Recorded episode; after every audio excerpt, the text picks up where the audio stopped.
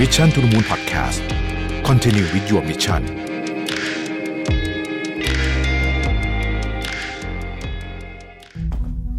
ครั้งแรกกับงาน Mission to the Moon Forum 2023 Work Life Improvement พัฒนาทักษะชีวิตและการทำงานในวันนี้ให้ดีกว่าเดิม Presented by Liberator event ที่จะพาทุกคนไปรับแรงบันดาลใจ เรียนรู้ทักษะแห่งการพัฒนาตัวเอง สู่ความสำเร็จในแบบของคุณ พบกับประวิทย์หารอุตสาหะ ธนาเธียรอัจฉริยะ จรีพร จารุกรสกุล สราวุธเฮงสวัสดิ์สรกล อดุลยานนท์และ speaker อีกมากมาย ใน 9 session 4 เวิร์กช็อป ที่คัดสรรเนื้อหามาเพื่อคนทำงานโดยเฉพาะ พบกันวันเสาร์ที่ 27 พฤษภาคมนี้ ที่ สามย่านมิตรทาวน์ฮอลล์สามารถซื้อบัตรร่วมงานได้แล้ววันนี้ทาง ZIP Event สวัสดีครับยินดีต้อนรับเข้าสู่ Mission to the Moon Podcast นะครับคุณอยู่กับรวิศ หาญอุตสาหะครับ วันนี้จะมาชวนคุยเรื่องตลาดรถยนต์นะฮะก็น่าสนใจทีเดียว เพราะว่าตลาดรถยนต์เนี่ยช่วงโควิดเนาะก็ซึมไปเยอะนะฮะแต่ว่าพอหมดโควิดไปเนี่ยก็เห็นว่าตลาดรถยนต์ก็กลับมาคึกคักมากขึ้นนะครับแล้วก็มีมุมมองที่น่าสนใจที่คนไทยแล้วกันใช้คำนี้เนาะมองออตัวตลาดรถยนต์เนี่ย เปลี่ยนไปด้วยนะครับ ผมเริ่มต้นจากตรงนี้ก่อนดีกว่านะฮะอันนี้ข้อมูลมาจาก SCB AIC นะครับภาพรวมของตลาดรถยนต์ไทยตอนนี้เนี่ยก็กลับมาคึกคักนะครับ demand เนี่ยเริ่มฟื้นตัวละนะฮะแล้วก็ไปสำรวจกลุ่มตัวอย่างนะครับกว่า 65%นะฮะมีแผนนะจะซื้อพาหนะส่วนตัวใหม่ภายในระยะเวลา 1-2 ปีนี้นะครับ โดยรถยนต์ที่ได้รับความนิยมสูงสุดเนี่ยก็จะกระจุกตัวกันอยู่ในกลุ่ม SUV นะครับในช่วงหลังมานี้เนี่ย SUV ทั้งขนาดเล็กกลางใหญ่เนี่ยก็ได้รับความนิยมเพิ่มขึ้นจริง ๆ นะครับ อันนี้เป็นไม่ใช่เฉพาะที่ประเทศไทยนะฮะเป็นเทรนด์ของตลาดโลกนะครับในขณะที่รถเก๋งขนาดกลางก็ยังได้รับความนิยมอยู่นะครับเราจะเห็นว่ากลุ่มที่เป็นรถเก๋งไซส์ขนาดใหญ่เนี่ยนะฮะอันนี้เนี่ยโดนอ่า SUV เนี่ยคล้ายๆกับ disrupt พอสมควรนะนะฮะขณะที่พอไปถามสำหรับคนไทยนะครับเครื่องยนต์ที่เลือกใช้เนี่ยนะฮะก็ ในช่วงรอบนี้ของการซื้อคือในหนึ่งสองปีนี้เนี่ยคนส่วนใหญ่ก็ยังคงคิดว่านะครับจะซื้อเครื่องยนต์ประเภทสันดาปภายในก็คือยังคงเป็นยังไม่ได้ใช้ EV ว่างั้นเถอะนะครับเอ่อยังไงก็ดีเนี่ยหากเจาะลึกตัวเลือกการขับขี่นะจำแนกไปตามข้อมูลประชากรเรื่องเพศระดับรายได้เลยเนี่ยเราจะพบแพทเทิร์นที่น่าสนใจนะครับ สำหรับตลาดรถยนต์มือสองเนี่ยก็ถือเป็นขวัญใจของกลุ่มผู้ประกอบอาชีพอิสระนะครับ เนื่องจากบางส่วนเนี่ยซื้อไว้ประกอบอาชีพนะครับ ซื้อไว้ค้าขายนะครับ รวมถึงรับส่งคนนะครับ รับเอ่อบางคนก็ขายออนไลน์อะไรแบบนี้เนี่ยนะครับจากคนสำรวจพบว่าผู้ที่มีแผนซื้อรถมือสองเนี่ยก็คำนึงถึงข้อจำกัดด้านงบประมาณนะครับ แล้วก็ความคุ้มค่าเป็นสำคัญนะครับ แต่ก็มีบางส่วนที่ตั้งใจซื้อรถมือสองไว้ใช้ชั่วคราวนะฮะเพื่อจะเปลี่ยนเป็น EV ในอนาคต นะครับ SCB EIC พบว่าคุณลักษณะร่วมมากลางของคนกลุ่มนี้เนี่ยที่ซื้ออยากซื้อรถมือสองไว้ชั่วคราวก่อนเนี่ยนะฮะคือหนึ่งมีรายได้เฉลี่ยสูงกว่าผู้วางแผนซื้อรถมือสองเพื่อใช้งานระยะยาวนะครับสองตอนนี้กำลังหาข้อมูลเรื่อง EV อยู่นะครับ ก็รอทั้งเรื่องของสถานีชาร์จนะครับ เรื่องของการขับขี่ความคุ้มค่าอะไรพวกนี้เป็นต้นนะครับ คือเราก็ต้องเข้าใจว่า EV เนี่ยนะฮะคนไทยนี่ก็ตื่นตัวนะกับกระแส EV นะครับ แต่ว่ามันก็มีความกังวล เพราะว่ามันก็เป็นเทคโนโลยีที่ ยังถือว่าค่อนข้างใหม่ในประเทศไทยนะครับ คนเวลาไปไปถามว่าเออทำไมถึงสนใจ EV เนี่ยนะครับก็จะมีหลากหลายเหตุผลนะครับ ส่วนหนึ่งก็ราคาพลังงานสูงขึ้นด้วยนะครับ เทรนด์การใส่ใจสิ่งแวดล้อมด้วยนะครับ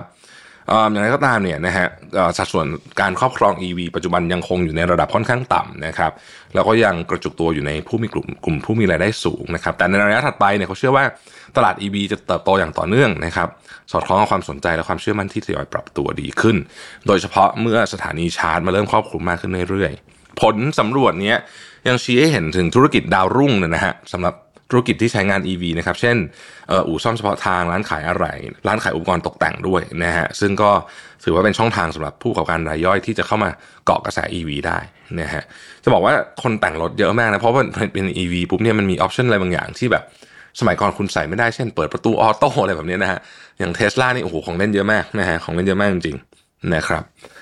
อย่างไรก็ดีเนี่ยนะฮะคนก็ยังกังวลนะครับเรื่องของราคาแบตเตอรี่นะครับอันนี้เป็นคนเรื่องที่คนกังวลมากที่สุดนะฮะรวมถึงสถานีชาร์จด้วยนะครับเขาไปสำรวจมาเนี่ยนะฮะ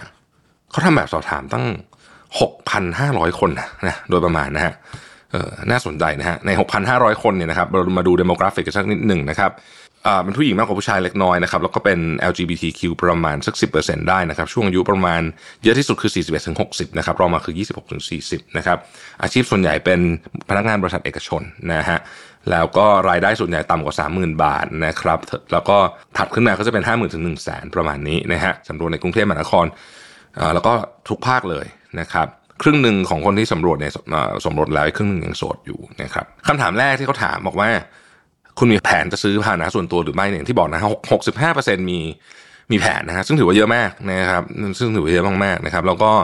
มีรถที่น่าสนใจนะฮะว่าอยากจะซื้อรถแบบไหนนะครับสามสิบเอ็ดจุดแปดเปอร์เซ็นบอกว่าอยากได้รถ SUV นะครับสามสิบเปอร์เซ็นบอกว่าอยากได้รถเก๋งขนาดกลางนะครับสิบสองเปอร์เซ็นต์นะครับรถเก๋งขนาดใหญ่นะครับอีโคคาร์สิบเอ็ดเปอร์เซ็นต์นะครับแล้วก็รถตู้รถแวนประมาณสามเปอร์เซ็นต์นะครับส่วนเรื่องระบบนะฮะ ระบบสันดาปแบบร้อยเปอร์เซ็นเป็นเป็นอันที่คนยังอยากซื้อมากที่สุดนะครับสามสิบเจ็ดเปอร์เซ็นต์นะครับแล้วก็ไฮบริดสามสิบสามเปอร์เซ็นต์นะครับ EV ยี่สิบหกเปอร์เซ็นต์นะนี่คือความตั้งใจนะครับ ปัจจัยนะปัจจัยในการเลือกซื้อรถนะครับเฉลี่ยนะฮะ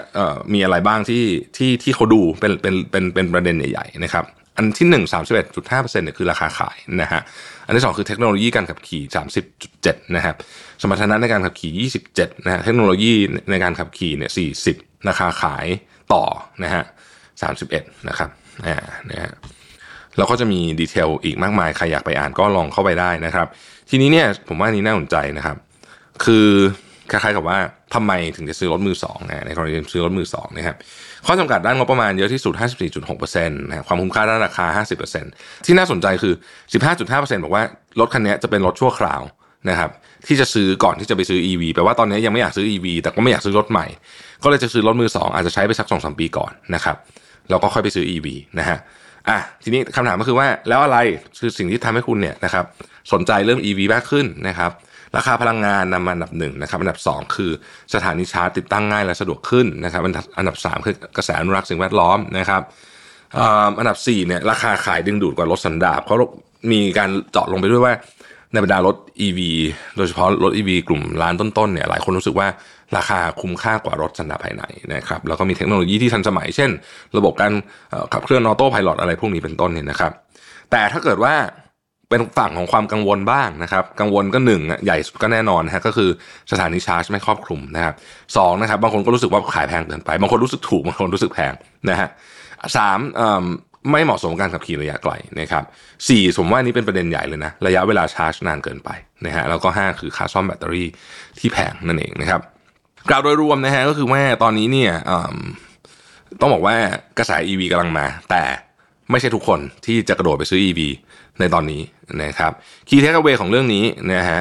ธุรกิจตัวแทนจำหน่ายรถยนต์เนี่ยนะครับสามารถนำเสนอแล้วก็คัดสรรยานยนต์ให้ตรงกลุ่มเป้าหมายได้นะครับ โดยภาพรวมนะครับรถ SUV และรถเก่งขนาดกลางเนี่ยกำลังมาแรงนะครับ แต่เมื่อไปดูแยกตามประชากรแล้วเนี่ยจะพบว่าความสนใจแตกต่างกันออกไป ดังนั้น ก็การทำการตลาดเฉพาะกับกลุ่มที่ ตรงกับรถที่เราจะขายเนี่ยก็จะช่วยนะครับ ตลาดมือสองมีแนวโน้มปรับตัวดีนะครับ แต่ความเสี่ยงก็เอ่อก็ปรับเพิ่มขึ้นเช่นกันนะครับทำให้ภาคธุรกิจต้องปรับตัวนะครับอ่อคือดีมาเนี่ยมันเปราะบางนะ เพราะว่า